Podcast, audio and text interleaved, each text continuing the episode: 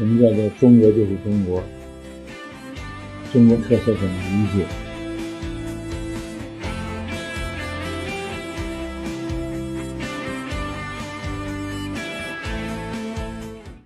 我们都应该知道，从改革开放以来，呃，邓小平理论有一个很重要的说法，叫摸着石头过河。当我们提出要发展农业现代化的时候，那在发达国家已经形成的农业现代化模式无外乎就是三大类啊，就是莱茵模式，不是先是英格鲁萨克逊模式，然后莱茵模式和东亚模式，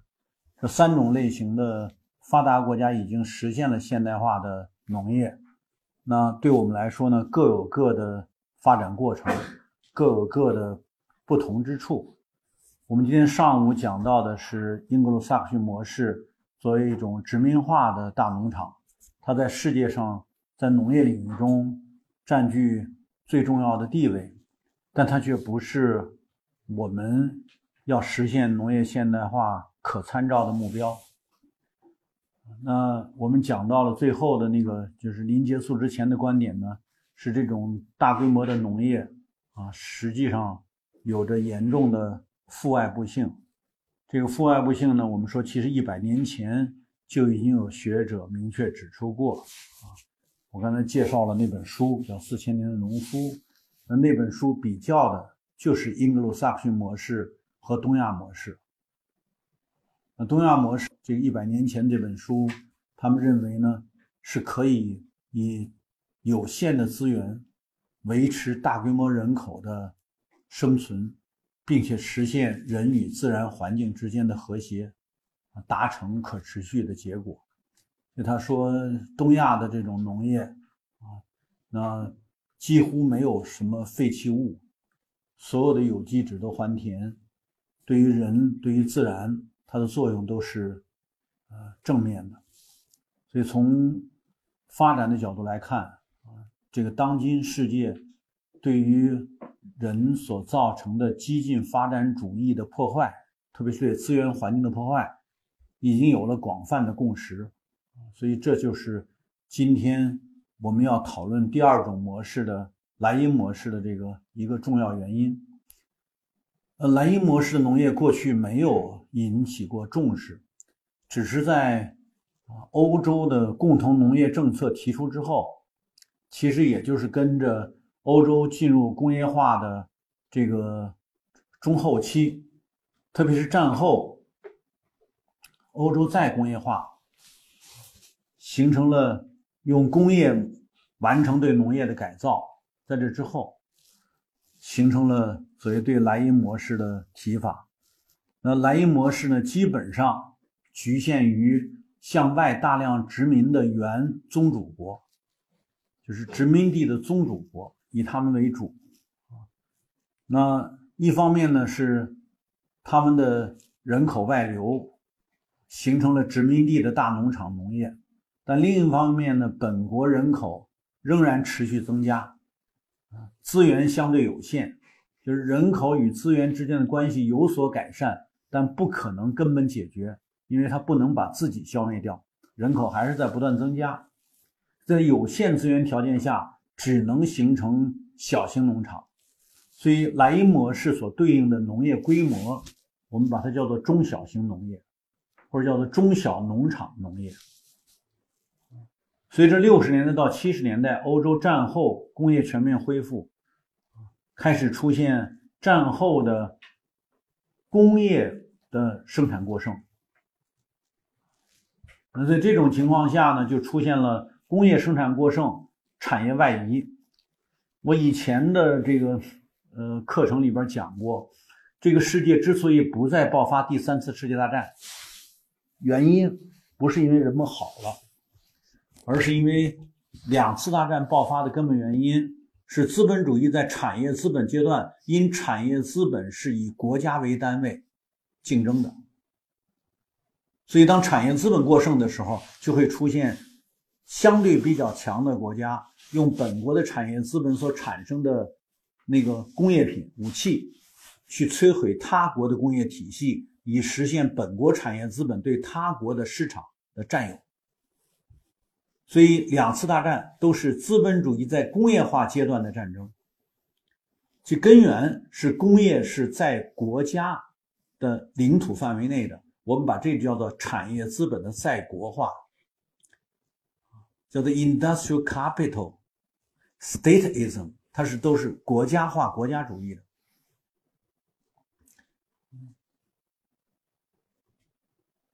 所以如果我们看这个这个两次战争，基本都是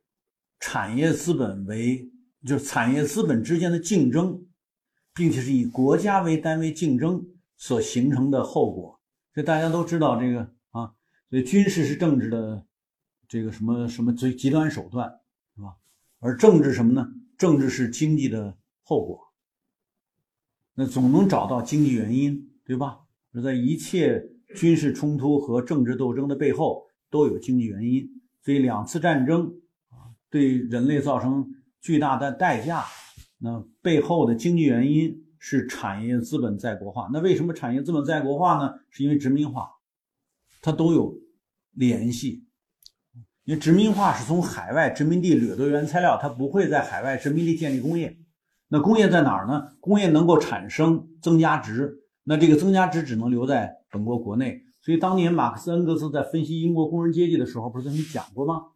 恩格斯说说因为英国工人阶级可以分享英国作为日不落帝国在世界上所占有的利益，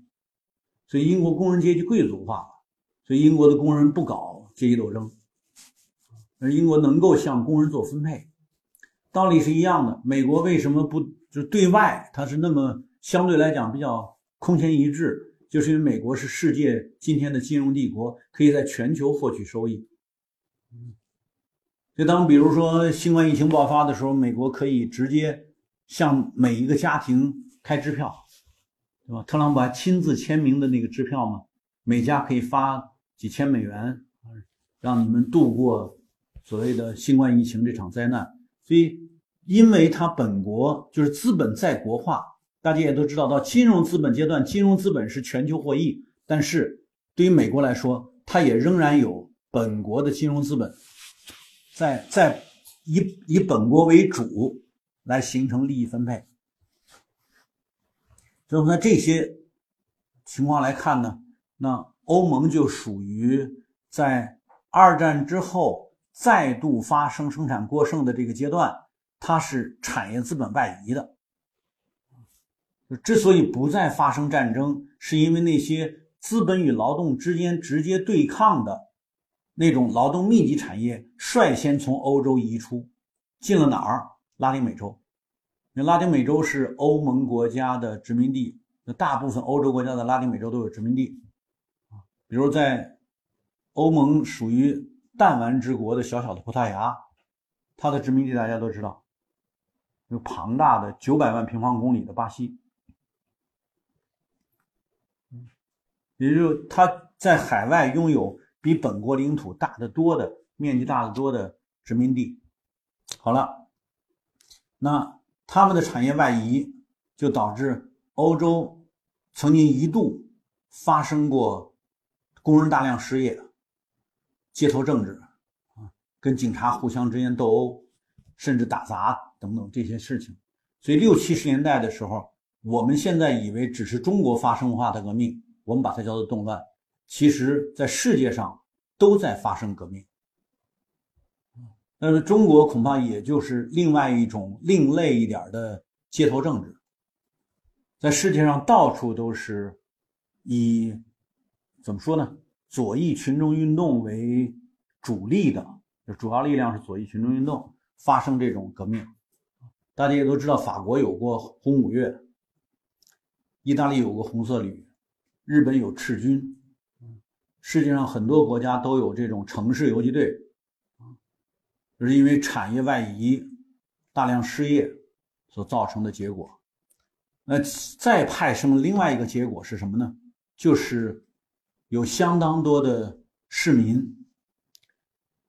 开始离开工业社会，下乡去经营农业。于是乎，莱茵模式就从这个时候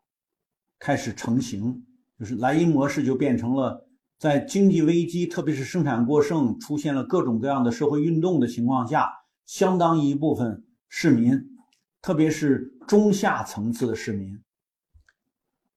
回归农业，市民下乡。于是乎呢，欧盟国家的农业，因为中小农场本来在国际上纯粹做农业的生产经营，去参与国际市场竞争是没有胜算的，小农场没法跟大农场竞争。那因此小农场就转型为市民农业、绿色农业。于是这种这种转变的过程中，就形成了绿色主义在欧洲成为一个新的发展类型。欧洲就转型为绿色主义。那绿色主义在中下层的社会中又有相当的号召力。那于是就转化成今天大家都知道的绿党政治。啊，比如德国这次啊，默克尔下台，基民盟很可能没有更能动员民众的候选人，于是很可能下一步德国政治变成绿党政治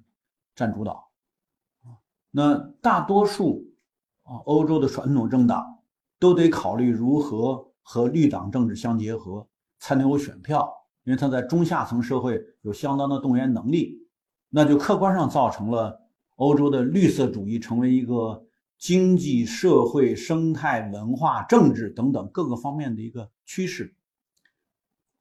这莱茵模式就不再仅仅只是在农业上，而逐渐演化成了一种相对比较多元的社会发展趋势。所以你们看看，在欧洲现在的，我不知道有多少人去过哈，那欧洲呢，其实吃东西很贵，呃，对，尤其是西欧，对中国这样的就是化学化比较严重的，食品安全质量得不到保证的，我们如果想向欧洲出口，难上加难。呃，它都不用使用一般的所谓关税这种贸易壁垒，呃，欧洲的消费者会自觉地拒绝我们这种生产方式的产品，因为对他们来说这是这是不安全的，这是肮脏的。那大家也在欧洲随处可见街头上的那些自由市场，就是本地的鲜活农产品啊，呃，吃在当地才能吃在当季，才有鲜活的高质量的优秀的农产品。所以它变成一种社会运动，就变成一种文化的壁垒，就是我们拒绝这些污染的生产方式。那进一步呢，就演化成了比如说像动植物养殖，如果你不是用，比如养猪，你要讲猪道嘛，对吧？你要给猪以一定的生存空间了啊，你要让它有比较适合它生长的环境。你要养牛也好，你养鸡也好，你都不能像我们学来的那种大规模的工厂化的啊，你把鸡放在狭小的笼子里边，你把猪放在不能转身的地方，你让它一天到晚就是除了吃就是睡。他们认为这是反，就是对动物的不道德，所以呢，它的文化壁垒呢，就是自大家自觉的拒绝这种生产方式所形成的食品。这就莱茵模式逐渐就演化成了一种非常呃社会化的、绿色主义的、带有各种各样的文化内涵的这样一种农业方式。那当然，它也有效的保护了欧洲农业不受全球化条件下的农业自由市场经济的影响。尽管欧洲跟美国是政治联盟，但是那些大型农场的完全机械化、化学化生产出的农产品在欧洲市场上没有销路，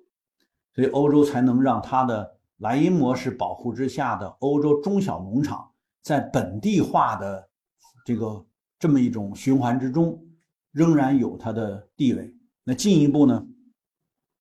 莱茵模式在进入二十一世纪的这个新的发展阶段上，逐渐转型为和城市消费者运动、和这个有机食品运动、和生活运动等等各种各样的社会运动进一步融合，那派生出很多新的东西，比如说大家都知道的慢食，叫 Slow Food啊，它已经在世界上发展了一百多个国家，变成 Slow Food International， 它是一个国际运动。比如有机 I F O A M， 它也是在世界上变成了一个一百多个国家广泛参与的有机农业运动。这些呢都被叫做可持续的啊，这个包容性的这种发展方式，就不再是就和这个 Anglo-Saxon 模式有了明显的区别。这就是所谓莱茵模式。当然莱茵模式还有其他的方方面面的相关的因素，比如莱茵社会主义，就是所谓福利社会主义，或者叫福利资本主义，或者叫做社会资本主义啊，或者叫做福利主义等等。因此在莱茵这个这个系统，就是欧洲平原的这个这个系统上，逐渐形成的是一种比较社会化的、比较有文化内涵的啊，这种呃可持续发展的这为目标的、绿色主义为政治动员的这样的一套体系。那它最最近的就最最最近这几年我们去交流所形成的什么呢？就是呃更多的强调历史的文化的价值。呃我们在国内强调六产农业，我说第六产呢是历史文化传承。那在欧盟国家的莱茵模式之下呢，历史传承已经渐渐成为一个呃产业，就它有一定的呃创造收入的能力。呃比方说我们现在在讲乡村旅游，我们在搞民宿经济，但是你如果到欧盟国家，在莱茵模式的这个体制之下，你会看到有相当多的乡村民宿是三星级四星级的，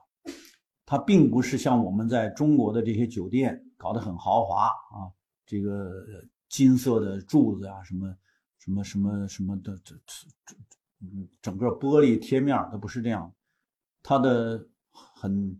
很很古朴的，呃，甚至会告诉你说，我这一个门的把手都是五百年的历史，然后它会所有的这些古镇呢，就不容许人任何人做所谓基本建设的修造，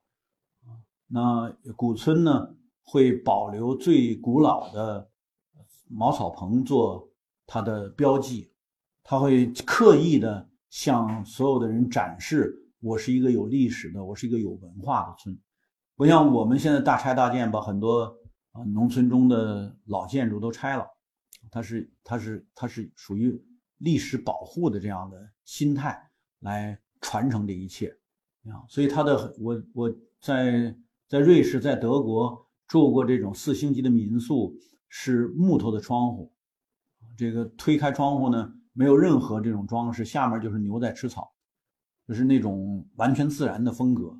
他说我是因为有对资源文化、对环境文化、对于生态文化、对于历史文化的保护，所以我是四星，没有任何豪华设施。那如果在欧洲的这些古镇里边，类似像这种就是体现莱茵模式的深厚内涵的这些项目比比皆是。将来大家有兴趣可以